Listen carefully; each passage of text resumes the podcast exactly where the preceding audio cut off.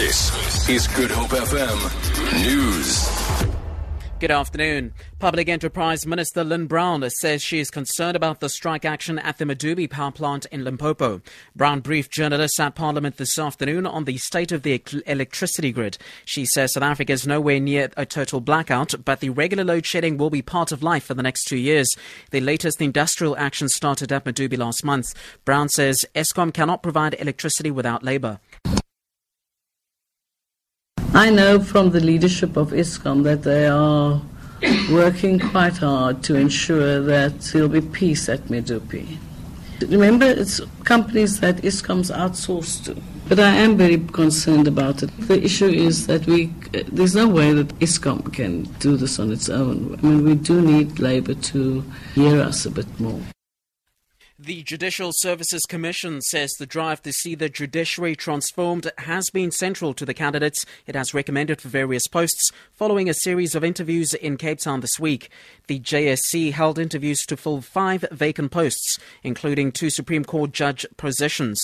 JSC spokesperson Dumisa Ntsebeza says while great strides have been made since South Africa became a democracy, the judiciary is still dominated by white males. Cape Town has a new tourist attraction. The City Walk launches this weekend as a first of what will be a monthly event called City Walk Saturdays taking place from 10 a.m. up until 2 p.m. The City Walk joins the existing Cape Town Big Six of Cape Town, uh, that is Cape Point, Robben Island, Groot Constantia, Table Mountain Cableway, Kirstenbosch, and the V&A Waterfront to form the Cape Town Big Seven. The new attraction was launched at the World Travel Market Africa Conference, which was held at the Cape Town International Convention Centre. CEO of Cape Town Partnership, Bulelwa Makalima-Ngewana, says the new attraction is not only for tourists but also for Cape Townians to explore. It's a very simple geographic space that starts from Company Gardens, goes down St. George's Mall, goes up when you get to in front of the Cape Town station, up the Fan Walk, over the bridge, terminating into St. Andrew Square. That becomes the spine of what we call the City Walk.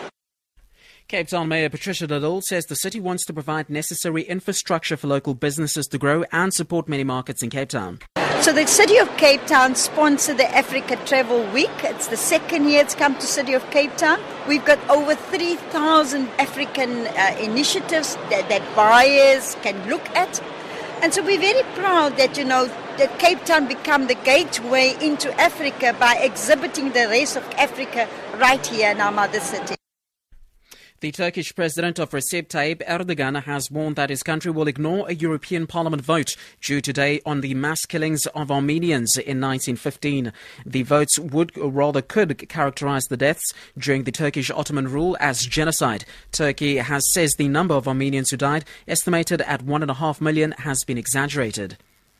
And then finally, the rand is currently trading at 12 rand 16 to the dollar, 17.97 to the pound sterling, and 12 rand 92 to the euro. Gold is trading at $1,195 an ounce, and the price of Brent crude oil is $59.25 a barrel. For Good Hope FM News, I'm Eugenia Bateni.